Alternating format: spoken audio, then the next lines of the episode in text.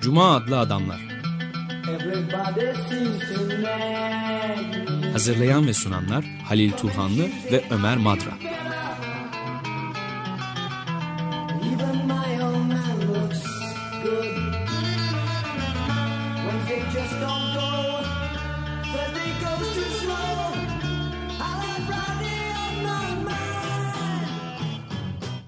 Desteği için Açık Radyo dinleyicisi Karin Elvan'a teşekkür ederiz.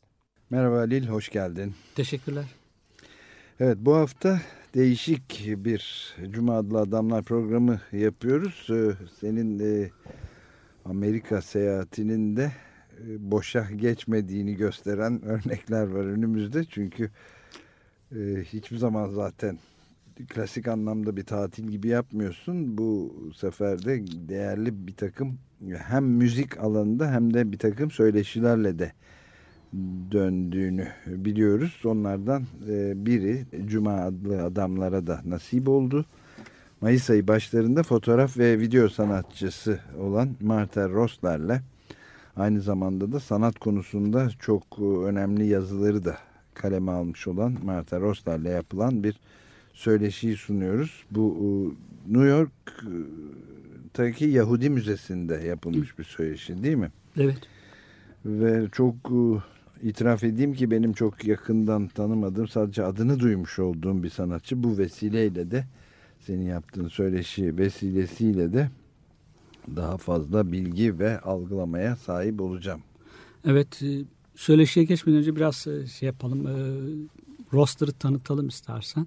E, Ve genelde de aslında fotoğraf sanatı üzerinde biraz konuşalım. Çünkü söyleşide o geçen isimler var ve belirli bir dönemden söz ediliyor. Özellikle foto e, belgeselcilik 1930'larda yeni anlaşma döneminde, New Deal e, döneminde fotoğrafçılık fotoğrafçıların kırsal bölgelere gönderilerek e, onların bir takım belgelerle dönmeleri istenmiş. Bunu e, Roosevelt yönetimi, Tarım Bakanlığı o zaman teşvik etmiş. E, Bu da ilginç bir şey aslında ve o dönemde e, fotoğraf sanatının en güzel örnekleri çıkmış. Örneğin Walker Evans'ın, Walker Evans'ın çalışmaları mesela.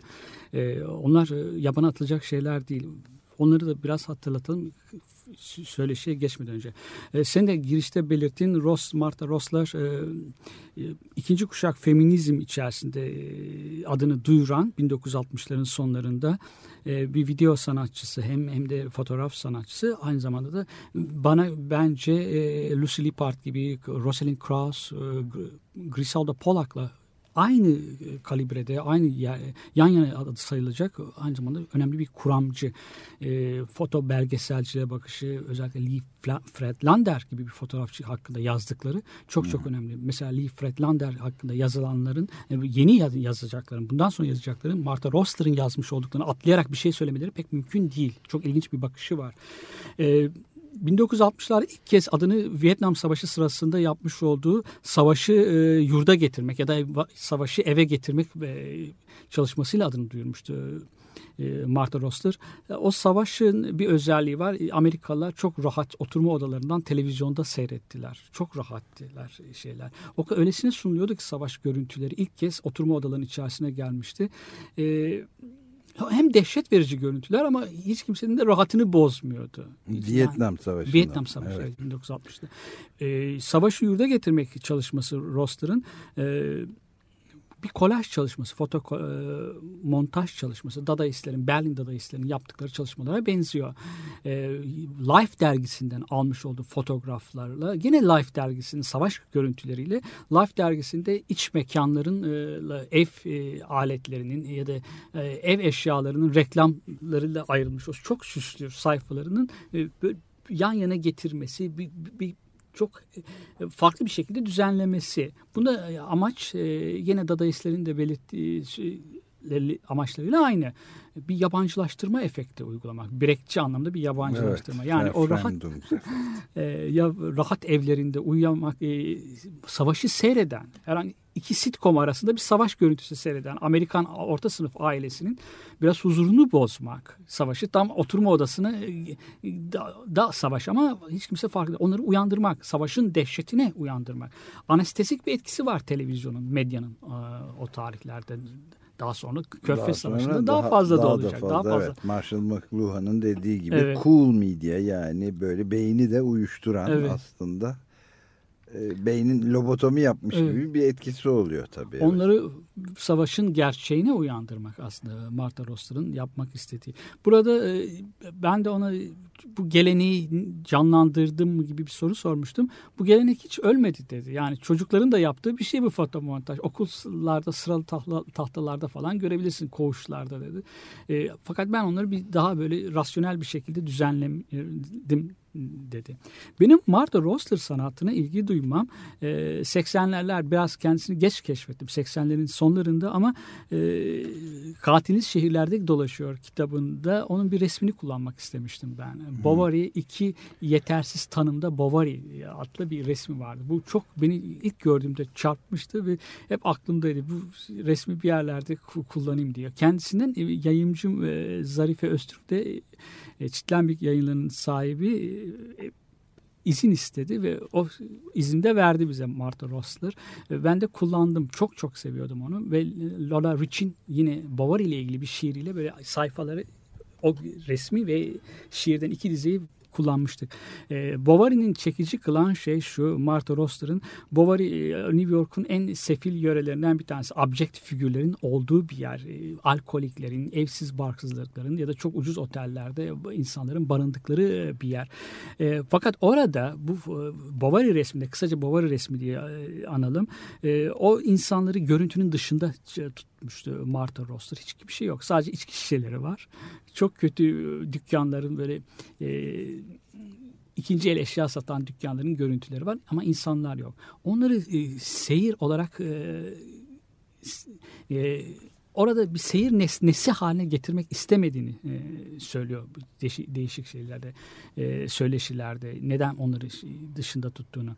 Bu, bu Şey, bakımdan evet teşhirciliğe de Evet, şiddetle karşı bir tarafı var tabii. Evet. O o bakımdan beni çok çarpmıştı o resim. Ee, bir de bu söyleşi yaparken Mayıs ayının başıydı. Mayıs ayının hemen bir iki gün sonra da e, Yahudi Müzesi'nde aksiyon e, soyutlama Action Abstraction adlı bir sergi açılacaktı. Bu sergiye de bir enstalasyonla katılacaktı Martha Rosler. O da a, Alain Kaprov'un e, Sözcükler adlı bir enstalasyonu yeniden düzenliyordu. Tekrar düzenliyordu. Yahudi Müzesi bir e, Holocaust Müzesi gibi bir şey gibi an, e, bilmeyenler için bir şey yapalım not düşelim. E, Yahudi sanatçıların e, eserlerinin sergilendiği bir müze. evet. Orada da e, 1940'lar sonrası Amerikan resminin, Amerikan sanatının e, sahne e, sergileniyordu. İki e, eleştirmenin bakış açısından, iki eleştirmenin e, görüşünü tekrar e, bakışını tekrar değerlendirerek. İkisi de Yahudi kökenli. Clement Greenberg ve Harold Rosenberg. E, ikisi de Jackson Pollock'ın ve William de Koning gibi o dışı, soyut dışa vurumcuların, ressamların e, sanatını yürekten desteklemiş e, ve etkili olmuş iki res- e, sanat eleştirmenidir. İkisi de Marksizme etkisinde kalmışlar. Daha sonra da o e, düşünceden kopmuşlar. Hmm, Fakat e, aynı kişi sanatçılar hakkında yazmışlar. Aynı sanatçıları övmüşler ama o sanatı şeyini e, çok e, farklı kavramlarla yaklaşmışlar.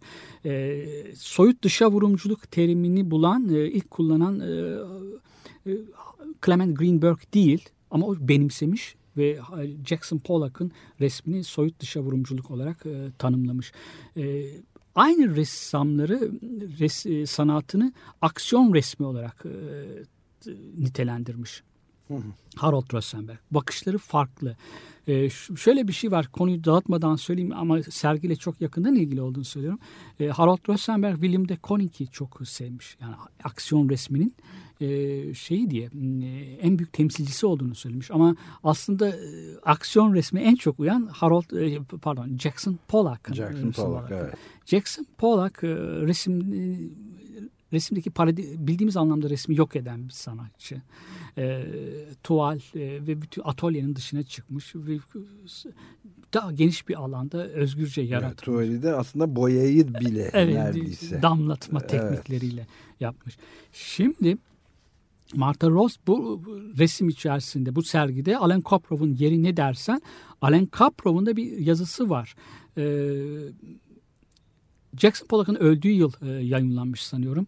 Ee, Jackson Pollock'ın mirası başlıklı bir yazı bu. E, Jackson Pollock'ın resmi öldürdüğünü söylüyor. Bundan sonraki resim bitti, happeningler başlıyor diyor. Yani Jackson Pollock getiriyor oraya bitiriyor resmi. Bundan sonraki happening sanatçılarına düşüyor. Happening bildiğimiz anlamda happening bir oluş bir defaya mahsus özgü bir şey aslında. Ama pek çok sanatı kapsıyor. Ee, Gösteri sanatlarını pek çok şey kapsıyor. Evet, ama resim, resim, değil. heykel. Ama resim değil. Evet. Ama Kaprov'a göre e, happeninglerin bulan ya da happeningleri için e, yaratan Jackson Pollock. Jackson Resmi kendisi. öldürerek happeninglere yol, yol açmış oluyor. İşte e, şeyin de Martha Rosler e, Alan Copram'ın bir enstalasyonu üzerine çalışıyordu. E, Onun son sö- söyleşi de uzun boylu uzun uzadıya anlatıyor kendisi. Bir şey daha söyleyeceğim. O pro- programın başında bahsetmiştik. E, 1930'ların Amerika'sında büyük bunalım dönemindeki Amerika'da e, fotoğrafçılığı e, fotoğrafçıları ünlü fotoğrafçıları Dorothy Lang gibi e, ve Walker Evans gibi fotoğrafçılar e, kırsal bölgelere Tarım Bakanlığı e, gönderi, e, gönderiyor onları. Foto, oradaki yoksul insanların e, ortakçıların yok, toprak yoksullarının, kır yoksullarının fotoğraflarını çeksinler diye, görüntülesinler diye. Niye buna ihtiyaç duyuluyor? Çünkü o durumda insanların gerçekten yardıma muhtaç olduklarını e, hissettirmek şehirli orta sınıflara Evet. e, bunu hissettirmek, dayanışmayı bir tür empati uyandırmak aslında. Hem o insanları görüntülemek, ne kadar e, yardıma muhtaç olduklarını söylemek ama göstermek, belgelemek Bunu ama kanıtlamak evet. ama bir yandan da o insanları e, gururlarını incitmemek. Öyle bir görüntülemek ki onları onurlu bir şekilde vakar içinde e, görüntülemek. Haysiyetlerini Hay- koruyor. haysiyetlerini korumak. Bunu pek e, her bir fotoğrafçı yapamamış aslında. Ama Walker Evans e, bir müstesna, bir e, çok istisna, bir şefkatle, e, empatiyle yaklaşmış e, e, öznelerine. Onları nesneleştirmemiş, teşhir etmemiş, temsil etmiş onları. Roosevelt e, yönetiminin e, böyle bir şeye propaganda ihtiyacı bir şu bakımdan da var. E, Vergi salıyor. Yani o şehir orta sınıflardan vergi topluyorsun. Bunlar için diye. Evet. Bunlara Onları sağlamak. ikna etmek. E, evet. Yeni vergileri orta sınıfları ikna etmek çok kolay bir şey değil. Yani yeni tekrar seçilmesi söz konusu 1936 galiba. 1935'te 34 35'te de bu, bu projeyi hayata geçiriyor. E, Dolayısıyla e, orta sınıfların desteğine ihtiyacı var. Yani neden onlara ver- vergi aldığını. Hem seçime hazırlanıyorsun, adaysın, bir de vergi veriyorsun. Bu pek kolay bir şey değil. Yani cesaret işi. Evet. Ama desteğini de kazanman gerekiyor. İşte Walker, Walker Evans ve diğerlerinin de e, o yörelerde kırsal Amerika'nın kırsalında yoksul e, kesimlerinde yapmış oldukları çalışmaların bir anlamı da bu.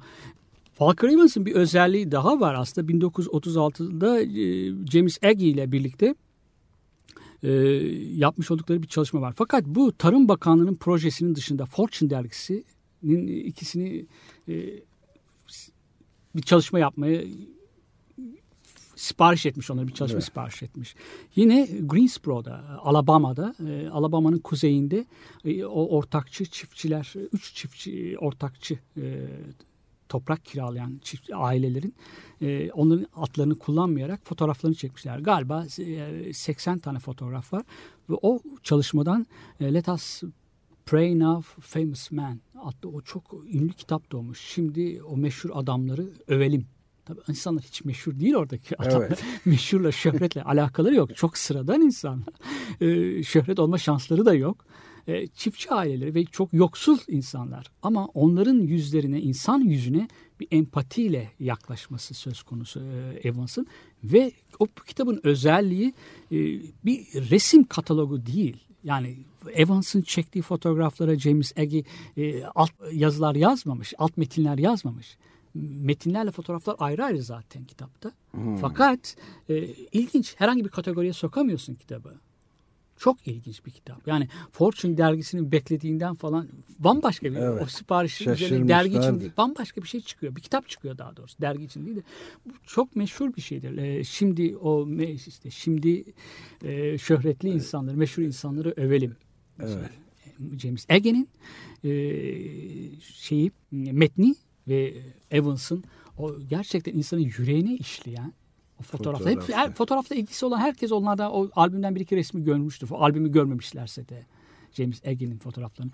O çiftçi ailelerin e, üzerlerine sinekler konan çocuklar böyle sinekleri konamayacak kadar e, yorgun düşmüşler. Bitap evet. Evet o ailelerin ama o, dediğimiz gibi onların da onurunu koruyacak şekilde.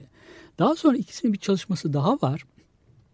New York metrosunda yapmış oldukları bir çalışma. Ee, O da uzun yıllar e, böyle gizli, kamerayı gizleyerek New York metrosundaki insanların fotoğraflarını çekmiş Walker Evans. Ee, ve James Ege yine ona bir metin yazmış. Bu Let Us Now Praise Famous Man kadar meşhur bir şey değil ama e, yine ses getiren bir çalışma o. E, bu da. E, söyleşiye geçmeden bir şey daha söyleyeceğim. E, e, Walker Evans şiiri çok seven bir fotoğrafçı. Yani Evet. T.S. Eliot'ı, E.E. Cummings'i. Aa, Şiir yazmayı denemiş ama e, iyi bir şair olamayacağını anlamış. Ama Ve şiirin görün- bütün şiiri o zaman fotoğrafla e, yapıyor. Evet, aynen öyle. Evet. Şiirin bütün özelliklerini fotoğrafa şey yapmış, e, aktarmış. Yani şiirsel bir e, lirik Lirik bir fotoğraf. Gerçekten bu çalışmaların dışında da Evans'ın fotoğrafı çok güzeldir. Yani kırsal kesimdeki mezarlıklar, küçük kasabaların tek ana caddesi, oradaki berber dükkanları, e, yoksul insanların barındıkları, kimsesizlerin barındıkları yatak odaları, misafirhaneler. Evet, Böyle sıradan daha- insanların tam- şiirini evet, yazıyor. Yani daha yani. sonra Robert Franke falan böyle pek çok daha e, fotoğrafçının da babası sayılabilir. Kendisi e, çok varlıklı bir ailenin çocuğuymuş. E, sanıyorum e, St. Louis'li, William Burroughs'la aynı yerden doğmuş. Hmm. Ama yani belgesel fotoğrafçılığın doğayeni diyelim. Evet bu bu gibi bu bunlar daha çok e, Amerika Birleşik Devletleri'nden çıkabiliyor. Yani onlarda çok kuvvetli bir e, demokrasi devrimin ve demokrasinin geleneğini yani erken bir yani çok geç bir devrim aslında Evet. Amerikan devrimi Evet. ama e, o- yaptıktan sonra da onu demokrasi ve özgürlük Evet. türküsünü de onlar kadar iyi söyleyen sıradan insanların evet. hikayesini Evet, evet. çok az ulus var Evet, yani. çok doğru söyledin. Çok doğru söyledin. Ee, Aynı geleneği Paul da katabiliriz mesela. Evet evet yani çok örnekleri var Hı hı. yani. e, ihmal edilmiş olan görmezlikten geleni e, görünür kılmak. Stat Sturkle'ın bütün yaptığı Evet, işlerde mesela değil mi? Ömür Sokaktaki adamın sesini duymak. Evet. Evet. Evet. boyu Demo- söz- sözlü tarih Tabii. yapıyor onlarla. Kesinlikle öyle. Yani çok güzel bir şey değindin.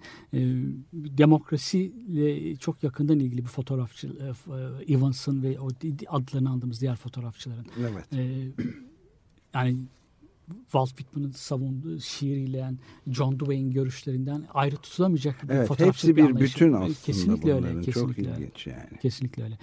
Ee, evet istersen bir şarkı dinleyelim ve daha sonra da söyleşiye geçelim. Evet e, bugün dediğimiz gibi başta da biraz belirttiğimiz gibi çok e, farklı bir format. Biraz farklı bir formatta bir Cuma'da adamlar yapıyoruz. E, Önemli bir sanatçıyla Martha Rosler'la birazdan Halil Turhanlı'nın Mayıs ayın başlarında yaptığı söyleşiyi dinleyeceğiz. Ona geçerken de gayet uygun bir e, müzisyen de getirmiş bize e, e, Halil Turhanlı Dave Van Von Ronk Wandering adlı parçasıyla bizimle olacak. O da zaten sıradan insanların sesini duyuran bir başka sanatçı, bir müzisyen. Şimdi söyleşiye geçiyoruz bundan sonra.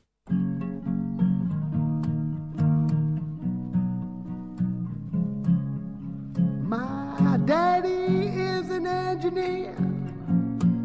Brother drives a hand.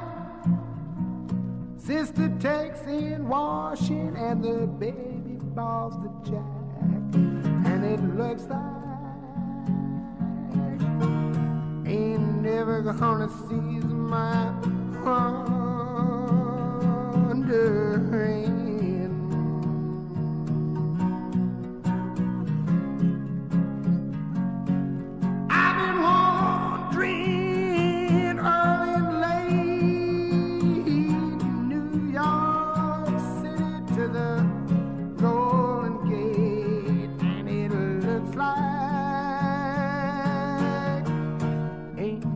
Gonna season my wandering.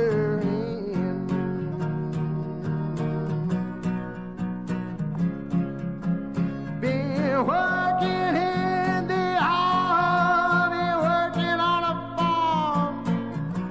All I got to show is this muscle in my arm.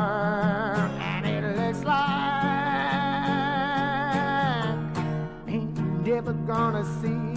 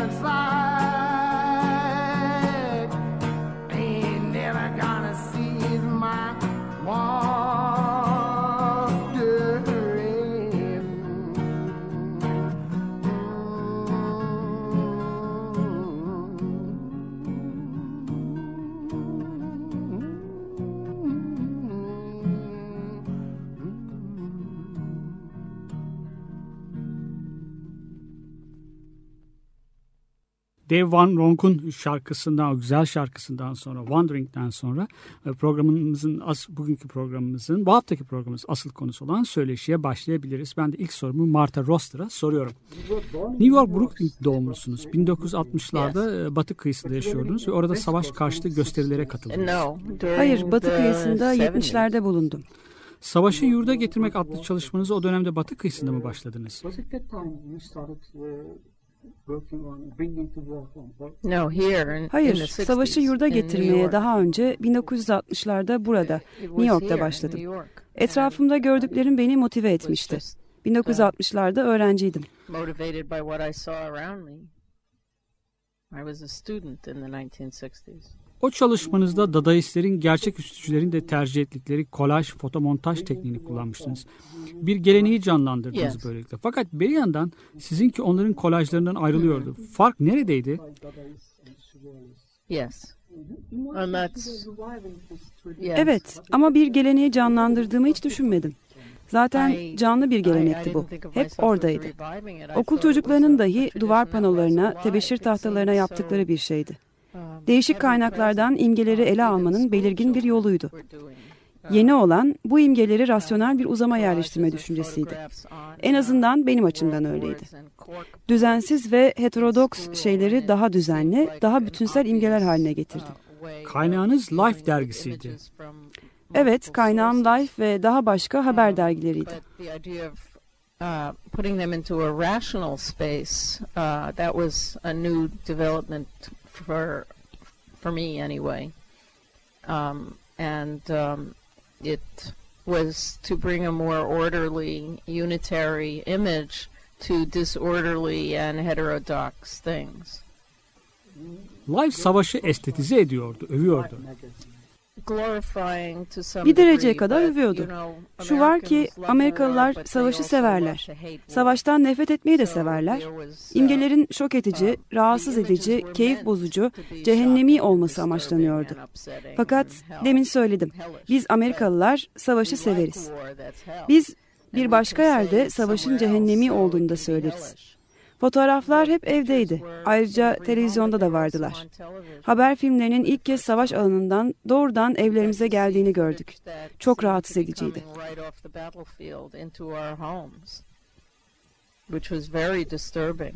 Savaş sonrası orta sınıf evciliğini eleştiriyordunuz.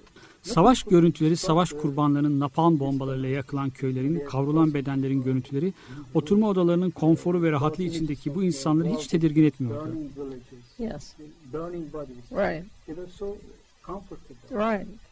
They just could Ölüme ve yıkıma bakıyorduk. Ama hiçbir şey görmemiş gibi devam ediyorduk. Gördüğümüz her şey gerçekti. Fakat aynı zamanda kurguydu. Anlatı gerçeği saklıyor ve insanları gerçeğin tedirgin ediciliğinden koruyordu. Daha sonra Birinci Körfez Savaşı'nda imgeler manipülatif olmanın da ötesindeydi. Evet doğru. İmgeler savaşın şiddetini örttüler, dehşetini maskelediler. Savaş sadece televizyon ekranlarındaydı. Video oyunu gibiydi. O kadar ki Baudrillard sonunda Körfez Savaşı'nın meydana gelmediğini söyledi. Bu arada şunu sorayım. Neil Postman kültürümüzün son yüzyılda yani geçtiğimiz 20. yüzyılda tipografiden imgeye kaydığını ve bunun aslında epistemolojik bir kayma olduğunu belirtmişti. Fakat imge kararsız bir gösteren, körleştirici olabiliyor. İmgeye bakıp sadece yüzeyi görüyoruz, gerçeği saklıyor. Postman'ın sözünü ettiği epistemolojik kayma, kültürde imgelerin egemenliği eleştirel kapasitelerimizi, eleştirel yeteneğimizi ortadan kaldırıyor. Siz bu düşünceye katılıyor musunuz? Evet ama bütünüyle değil. Bu savlar bütünüyle doğru olsaydı şimdi Amerikan başkanlık seçimlerinde bu kadar çok gürültü, telaş olmazdı. Savaş konusunda çok fazla kızgınlık var. Kamu kızgın. Ekonomi konusunda da kızgınlık var, kuşkusuz. Fakat insanlar savaşı hiç unutmuyorlar. Eğer edilgenleştirmenin etkisi bu söylendiği kadar güçlü olsaydı, baş eğme, itaat söz konusu olurdu. Oysa görülüyor ki öyle değil. İnsanlar kızgın. They're not. They're angry. 1960'larda C. Wright Mills yeni solu kitle medyasını liberal eğitim aracı olarak kullanmaya teşvik etti. Yeni solda kitle medyasının kitle bilincini harekete geçirme potansiyelini vurguladı. Yippiler televizyonun devrimci faaliyet sitesi olabileceğini iddia ettiler. Çok mu naiftiler? Sanırım denedikleri şeyin her zaman geçerli olamayacağını kabul ediyorlardı. Bir tür gerilla stratejisi. Taktiklerinizi zaman içinde sürekli olarak değiştiriyorsunuz. İki yetersiz, tanımlayıcı sistemde Bovary adlı çalışmanız öznenin temsili konusunda hayli eleştirel bir çalışmaydı. Bovary sakinlerini görüntülemeyi reddettiniz, onları görünürlük alanı dışında tuttunuz. Bakışa tabi kılmadınız, seyrin mağdurları olmaktan korudunuz onları. Bu arada Bovary'nin en çok beğendiğim Martha Rosler çalışmalarından biri olduğunu da ekleyeyim.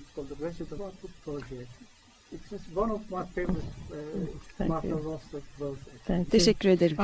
Çerçeveleme etkisi üzerinde insanların yerleştirildiği göz erimi üzerinde odaklanmak istedim.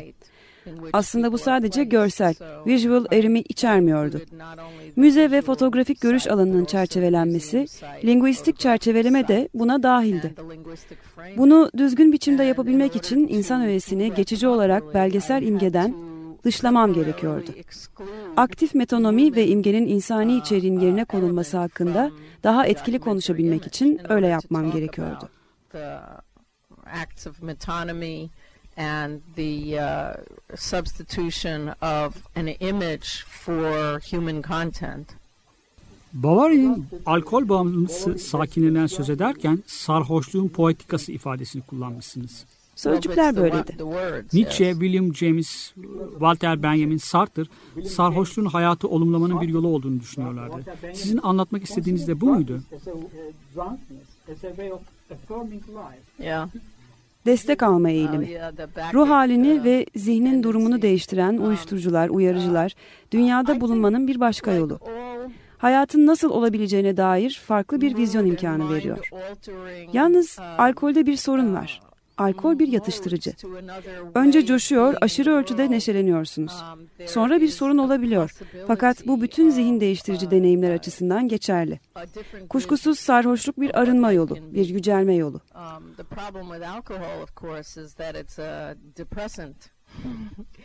And uh, after the initial euphoria, it can become quite a problem for the person. But that's true of all uh, mind altering experiences. And of course, drunkenness is one route to the sublime. Bavaria genelde şehirlerde evsiz barksızların barındığı bütün mahallelere heterotopya kavramının ışığında bakmak istiyorum. Heterotopya ütopya gibi değil. Haritada görünüyor, gerçek bir uzam olarak haritada var. Ama aynı zamanda toplumun dışında, hem içinde hem dışında. Heterotopya toplumun bütününe bağlı. Fakat ana akım toplum orayı sefil ögelerin, sefil figürlerin sitesi olarak görüyor. Siz de bu mahallelerin, özelde Bovary'nin bir tür heterotopya olduğunu düşünüyor musunuz? do you see Skid Row's, uh, particularly Bovary, as a sort of heterotopia?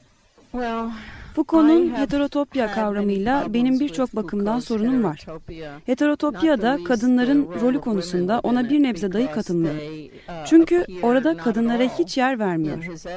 Foucault'un fahişelik konusundaki makalesindeki düşünceleri de hiç katılmıyorum. Sefil olduğu düşünülen ve muhtemelen de öyle olanı romantize etmenin sorunlarından biri acı çeken insanları tamamen otonom figürler olarak görmek. Marjinalliğin fotoğrafını çekmedeki sorunlardan biri itinayla toplumsal normlardan, ihtiyaçlardan bağımsız ikonografik figürler yaratılması. İşte bunu sorunu buluyorum. Ben bir sosyal görevli değilim. Ama şunu hissediyorum. Böylesi bir romantize etme sanatsal ve entelektüel seçkinlerin amaçlarına hizmet ediyor. Dolayısıyla bu tür yaklaşımlar belirli ölçüde kuşkuyla ele alınmalı. And I find this problematic. I'm not a social worker but I do feel that this romanticization serves the purposes of um, um, artistic and uh, intellectual elites and needs to be handled with some degree of suspicion. Şehir yoksulları üzerine giderek ağırlaşan bir baskı var. Yerel yönetimler bir tür toplumsal hapsetme politikaları uyguluyorlar. Şehirler kamp gibi oluyor. Soyutlama mekanlarına dönüşüyor ve mimari burada önemli bir rol üstleniyor. Yoksullar üzerine tahakküm kuran bir mimarlık anlayışı. Mike Davis'in Kuvars şehrini ilk yayımlandığında 1990'ların başında okumuştum. Davis'in sadece Los Angeles açısından sözünü ettiği baskıcı mimari şimdi neredeyse bütün şehirler için geçerli değil mi? Doğru. Bu aslında 1960'lardaki şehir isyanlarından sonra başladı.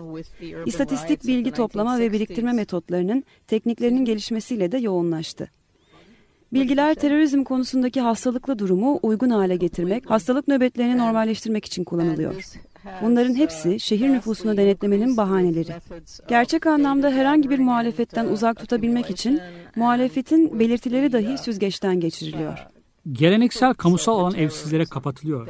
Kamusal alanlar sadece evsizlere kapatılmıyor. Önceden kamusal olan özel girişe tabi yere dönüşüyor filter out all manifestations of dissent or to remove from them any possibility of real dissent and meaningful appearance in the public square. Sizin belgesel fotoğrafçılık konusunda eleştirel bir tutumunuz var. 1930'larda yeni anlaşma, New Deal reformları bağlamında devletçe teşvik edilen belgeselciliği Walker Evans'ın ve diğer fotoğrafçıların bu proje bağlamındaki çalışmalarını eleştiriyorsunuz. Bu fotoğrafların özneleri tarihten dışlanmaya çalışıldılar. Ekonominin marjında olan bu insanlar tarihin de marjına sürdüler. Özellikle Walker Evans'ın fotoğrafları onlara fotoğraf çerçevesi içinde yer vererek tarihte yer edinmelerine yardım etmiş olmadı mı? Önce şunu söyleyeyim. Çiftlik güvenliği yönetimi fotoğrafçılarını ileri sürdüğün denli eleştirmiyorum. İkinci olarak Walker Evans'ın diğerlerinden farklı olduğunu söylemeliyim. Üçüncü olarak da şunu belirtmeliyim. Paul Strand hakkındaki düşüncelerimi birçok kez açıklamıştım. O büyük bir öngörüde bulunmuştu.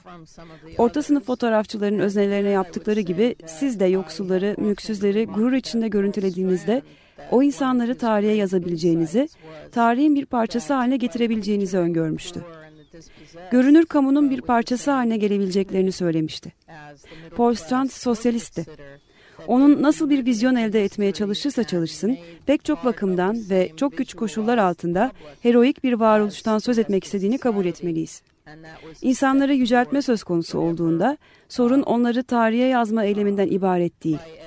Bu bakımdan Edward S. Curtis'in Amerikan yerlilerine geleneksel giysilerini giydirerek onların fotoğraflarını çekmesi de bir o kadar önemli. Bu insanların çocukları atalarının akrabalarının gurur içinde resmedilmiş olduğunu görmekten dolayı minnet duyuyorlardı. Dolayısıyla her zaman anlam düzeylerini kapsayan, açıklayıcı birkaç önemli eğilimin bulunduğunu söyleyebiliriz. Öte yandan yoksulların salt onları bir kategoriye dahil etmek için görüntülenmeleri bir sosyal kontrol metodu haline gelebilir. Guy Debord'un gösteri toplumunda belirttiği gibi sosyal kontrol pekala imgelerin yayılması, yaygınlaştırması yoluyla gerçekleştirilebilir. One might say part of social control is exercised by the deployment of images. Liberal foto e, belgeselcilik sonuçta empati yani başkalarının acılarına duyarlı olma kapasitemizi harekete geçiriyor. Richard Rorty'nin de belirttiği gibi alıntılar bizde sempati duygusu yaratma gücüne sahipler. Örneğin Orwell'ın öyküleri, Whitman'ın şiiri böyle bir güce sahip. Fotoğraf da bir tür anlatı. Fotoğraf çerçevesi içinde bir anlatı var. Empati elbette tek başına yeterli değil. Ama içinde yaşadığımız sosyal Darwinizm çağında dayanışma sağlamada önemli bir adım sayılmaz mı?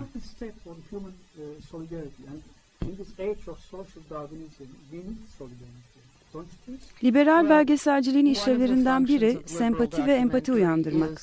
Bu doğru. Rorty'nin düşüncelerini bir yana bırakacağım. Çünkü Rorty beni her zaman ikna edememiştir. Evet, empati ihtiyacımız var. Ama şöyle bir sorun da var. Amerika'da belgeselin geçmişine baktığımızda, diyelim 1950'lerden 1960'ların ortasına doğru, anlamın zorlaştığına, katılaştığına, donduğuna tanık oluyorsunuz. Sınırlı, zorlanmış bir temsil söz konusu.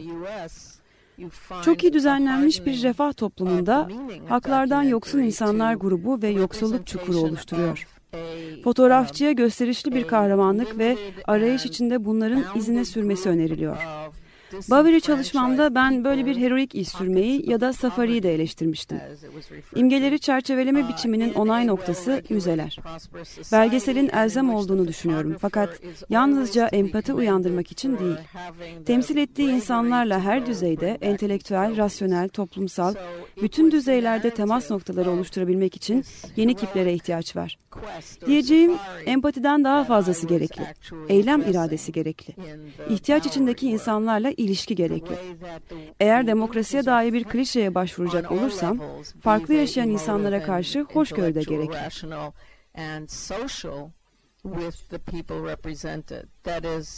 it's more than empathy, but some kind of will to action uh, in relationship to people in need or people or even um, if I can draw on a democratic uh, uh, cliche on toleration of people who live differently. Lee Fratlander'in sanatını çok önemsiyorsunuz. Onun hakkında yazmış olduğunuz bir yazı var. Hı hı. Sanırım Fratlander hakkında bir şey söylemek isteyen herkesin öncelikle sözünü ettiğim yazınızla hesaplaşması gerekiyor. Fratlander'in fotoğraflarını Walker Evans'ın 1960'lardaki çalışmalarıyla kıyaslıyorsunuz. Fratlander hakkında şöyle yazmışsınız. Onun çalışmaları sistematik olumsuzlamanın egemen biçimsel kanununu ihlal etti. Walker Evans ciddi, Friedlander'i ise ironik buluyorsunuz. Onun öznelerine şaka yaptığını ama bu şakaların Diana Arbus'unkiler gibi zalim şakalar olmadığını söylüyorsunuz. Bu arada zalim şakalar söz konusu olduğunda Arbus'un yanına belki Nan Goldin de ekleyebiliriz. Friedlander'i böylesine önemli kılan nedir? Hayır, Nan Golden şaka yapmıyor. Nan Golden çok ciddi, bütünüyle ciddi. Hiç şakası yok. Ben böyle düşünüyorum. Friedlander ile ilgili soruya gelince, bilmiyorum öyle yazdım. 1970'lerin ortasında onun bir sergisini gezmiştim. Sanırım Modern Sanat Müzesi'ndeydi. Daha önce bir müzede öyle çalışmalar görmemiştim. O çalışmalarda açıkça pop art anlayışının damgası vardı. Ayrıca zarif, güzel fotoğrafçılığa, bu tarz fotoğrafçılığın kurallarına saygı duymamayı sanat anlayışına dahil etmiş biriydi. Böyle bir şeye daha önce sadece San Diego'da öğrenci olduğum John Baldessari'de rastlamıştım. Fotoğrafçılığın asli önem taşıdığı kabul edilen bütün kurallarını ihlal etmesi ilginçti telefon direkleri, gerçekte ait oldukları yerlerin dışına taşınmış her türlü nesne. O zaman iyi fotoğraf tabu bağlamında kesinliğe böylesine saldıran bir kimsenin kusursuz ve iyi düzenlenmiş bir çerçeveye de saygısı olmayacağını kavradım. Friedlander'ın fotoğrafları berraklıkla tertip edilmişti.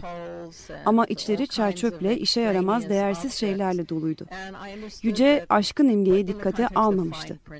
O postmodern bir fotoğrafçı. Daha önce müzedeki bir sergi bağlamında postmodern bir fotoğrafçının belgeselci düzeyine çıkarıldığına tanık olmamıştım. Friedlander şakacı. Elliot Erwitt'i de seviyorum. O da şakacı. Onun fotoğraflarını da gülüç buluyorum.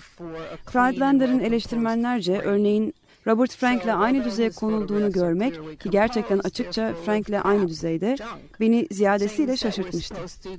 Sanırım bu cevap biraz karmaşık oldu. Demek istediğim Mesele birinin önemli ya da önemsiz olması değil. Friedlander gayet etkili oldu. Çok yönlü bir kariyeri var. ciddiye alınmayı hak ediyor. Çünkü sonuçta o yaptığı işi ciddiye alan biri. Uh.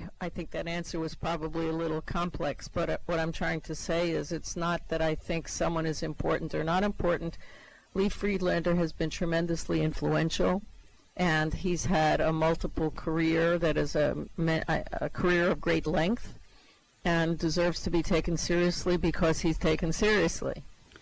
Video sanatının gelişmesi ilk döneminde bu sanatın ütopyacı bir an yaşamış olduğu yönünde bir iddianız var. Hı hı. Günümüzde video aktivizmi bu ütopyacı anı geri getirmedi mi? Video aktivizmi nedir? Video aktivizmiyle söylemek istediğim şu. Bugün protesto gösterilerine katılan hemen herkesin elinde bir kamera var. Hem eylemin bir parçası olarak oradalar hem de eylem anını kaydediyor, belgeliyorlar. Bunu ben de yaptım.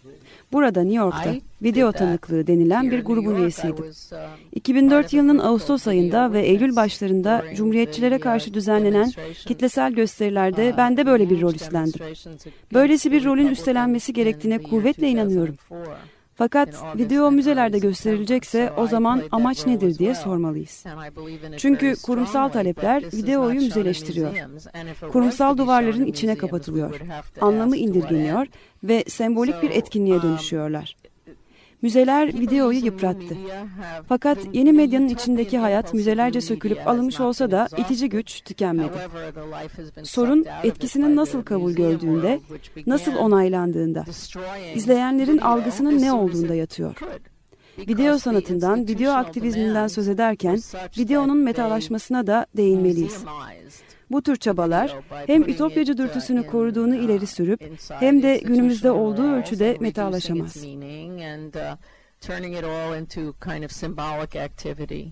So the utopian impulse may remain. The question is, what is the effect? What is the reception uh, of it by viewers? And also, we have to point to the commodification of video. Utopian things can, uh, cannot uh, be uh, commodified to the degree that they are uh, at present and still retain a utopian impulse or meaning. Fotoğrafın optik kimyasal imgesi egemenliğini yitiriyor. Onun yerini dijital olarak işlenen ve çoğaltılan imge alıyor. Bazıları bu değişimi çok olumlu buluyor ve hiçbir çekince koymadan onaylıyorlar.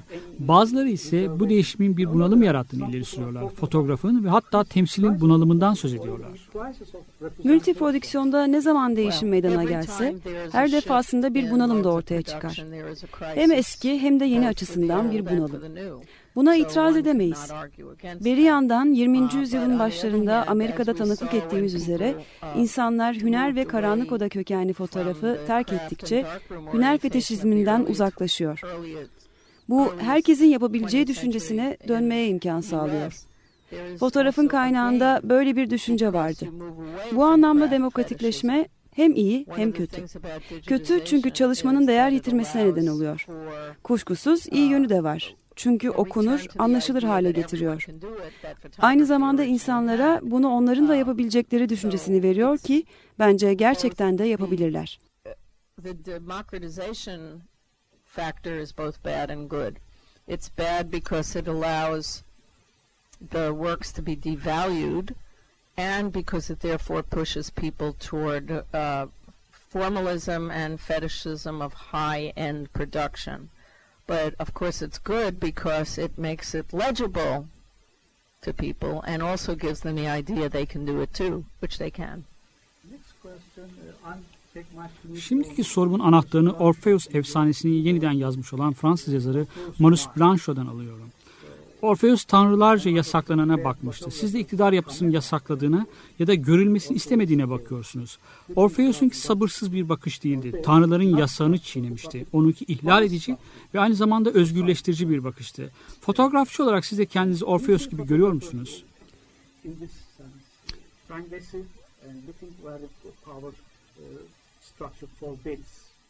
Tabii ki öyle görüyorum. Fakat benim ve başkalarının yaptıkları, yapmakta oldukları çalışmaları aşırı ölçüde romantize etmemek için biraz dikkatli olmayı da elden bırakmamak isterim. Senin video aktivizmince canlandırıldığını söylediğin potansiyeller fotoğraf açısından da geçerli. Fotoğrafçı aktivistin rolü de aynı. Kullanmayı seçtikleri yollar arasında benzerlikler var.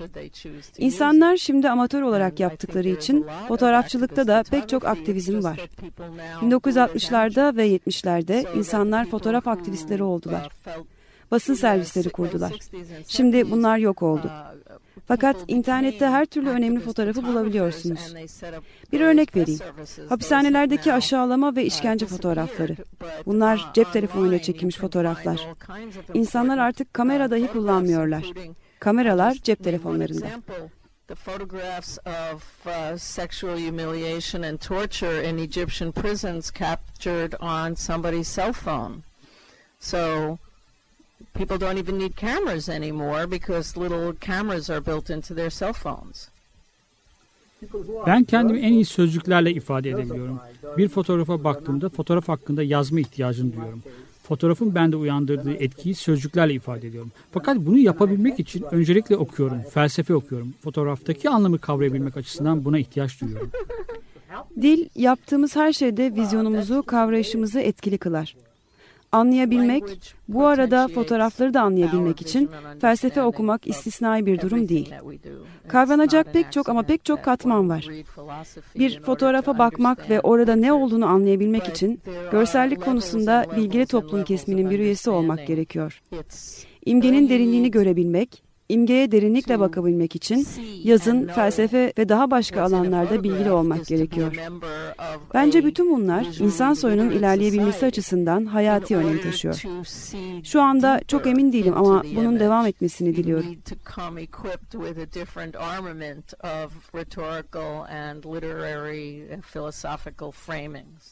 I think all of this is crucial to our advancement as a human race uh, about which I'm not so confident at the moment, but one always hopes that we'll keep on. Bugünlerde burada sergilenecek olan bir proje üzerinde çalışıyorsunuz. Alan Kaprov'un bir çalışmasını yeniden ele alıyorsunuz. Bu proje hakkında çok şey bilmiyorum. Projenin adı Sözcükler. Ee, bize bundan biraz söz eder misiniz? Kaprov'un ilk kez 1962'de New York City'de gerçekleştirdiği bir çalışma bu. Ben bu enstalasyonu yeniden yaratma çağrısı aldım. Sözcükler. Kaprov'un resim paradigmasının soyut dışa vurumcu resmin çöküşüne verdiği bir karşılık. Pollock bize her şeyin tuvalin ve hatta stüdyonun dışında olup bittiğini göstermişti. Kaprov bu nedenle söz konusu çalışmasında bir karanlık, bir de aydınlık uzam yaratmıştı. İnsanların dışarıdan değişik yerlerden getirilmiş sözcüklerin kısa süreli temaslarını yeniden düzenleyebilecekleri uzamlar. Kaprov onlara böyle bir imkan vermişti. Bu sözcükleri harekete geçirebiliyor, hatta onlara yenilerini ekleyebiliyordunuz. Sonra karanlık odaya geçerek orada düşleme yeteneğiyle kendini yaratan bu şiirsel dilin ne ifade ettiğini göz önüne getirebiliyordunuz. Keprov, ticari söylemle sahici insani sözler arasındaki karşıtlığı ortaya koymuştu. Bana göre bu kusursuz bir çalışmaydı. 40-50 yıl öncesine ait bir çalışma olsa da geliştirilemezdi. Ben sadece buna dışsal, yabancı bir dizi şey katmak istedim. Radyoyu, sokağı, koridoru, şimdilerde kamuda, gazetelerde ve daha başka kaynaklarda yaygın olan politik söylemi, yabancı dilleri, diğer enformasyon kaynaklarını da doğuran bazı yazı biçimlerini, modern kipleri dahil etmek istedim. Ama çoğu yerde yalınlığı korumaya çalıştım. Çünkü Kaprov'un düşündüğü teknolojik hile değildi teknolojik öğelerle oyun oynama düşüncesi yoktu. Daha ziyade 21. yüzyıla odaklandırdım. Bu nedenle çalışmayı hem tarihselleştirme hem de bugünün linguistik ve sosyal ortamına göre güncelleştirme olarak görüyorum. Bana verilen bu uzamda çalışmam gerekiyordu. Fakat ben içinde bir çeşit hava kabarcığı yarattım. Bu enstelasyon da aksiyon soyutlama adı verilen ve iki eleştirmenin Clement Greenberg ve Harold Rosenberg'in mirasını ele alan serginin içinde yer alıyor.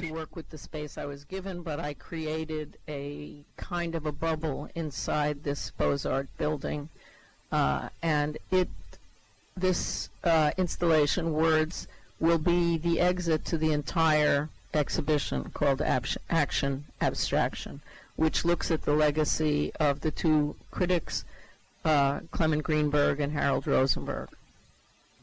Well, thank you for your patience and your uh, engaging questions. Thank you. Evet, Martha Roster'la yaptığımız geçen Mayıs ayının hemen başlarında New York'ta Yahudi Müzesi'nde yaptığımız bu az önce de sözünü ettiği aksiyon soyutlama sergisinin için çalışmalarını sürdürürken büyük bir telaş içindeyken yaptığımız bu söyleşi de burada sona eriyor. Evet değişik bir Cuma adlı adamlar programı da bu şekilde sona eriyor bu söyleşiyle ve bitirirken her zaman olduğu gibi bir e, müzik parçasıyla çıkış yaparak bitireceğiz. Bu sefer çaldığımızda Michel Schock e, söylüyor Anchorage. Hepinize günaydın. I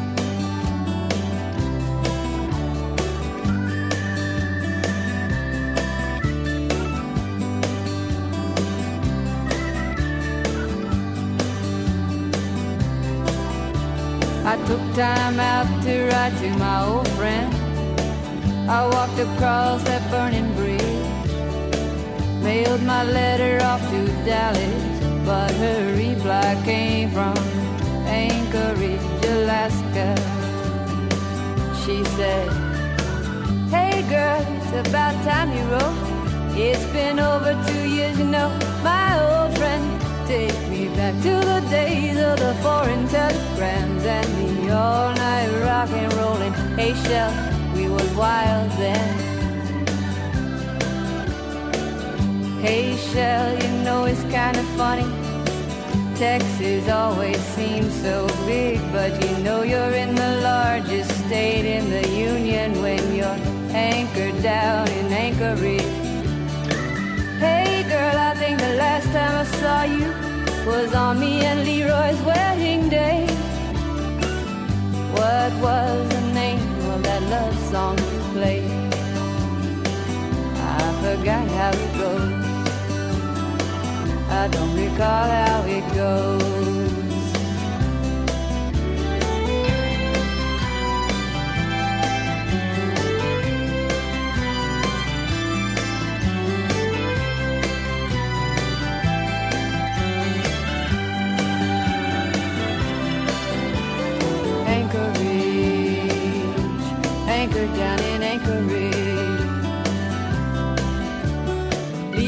Got a better job, so he moved.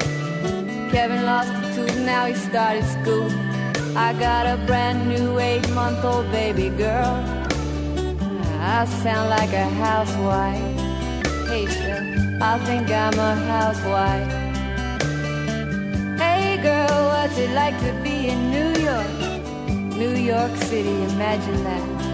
Tell me, what's it like to be a skateboard punk rocker? Leroy says, send a picture. Leroy says, hello. Leroy says, I'll keep on rocking, girl.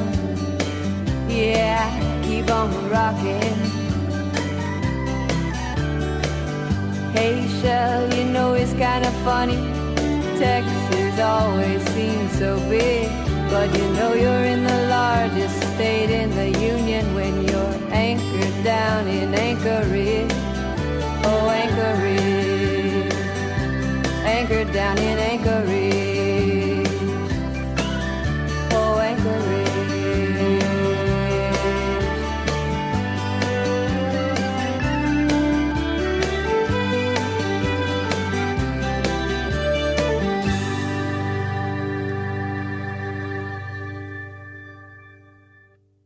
Desteği için Açık Radyo dinleyicisi Karin Elvan'a teşekkür ederiz.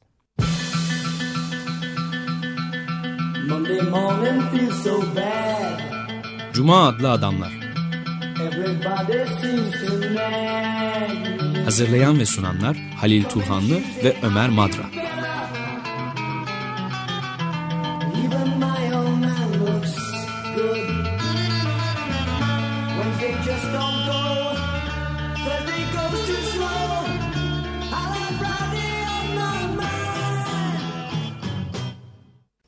Açık Radyo program destekçisi olun. Bir veya daha fazla programa destek olmak için 212 alan koduyla 343 41 41.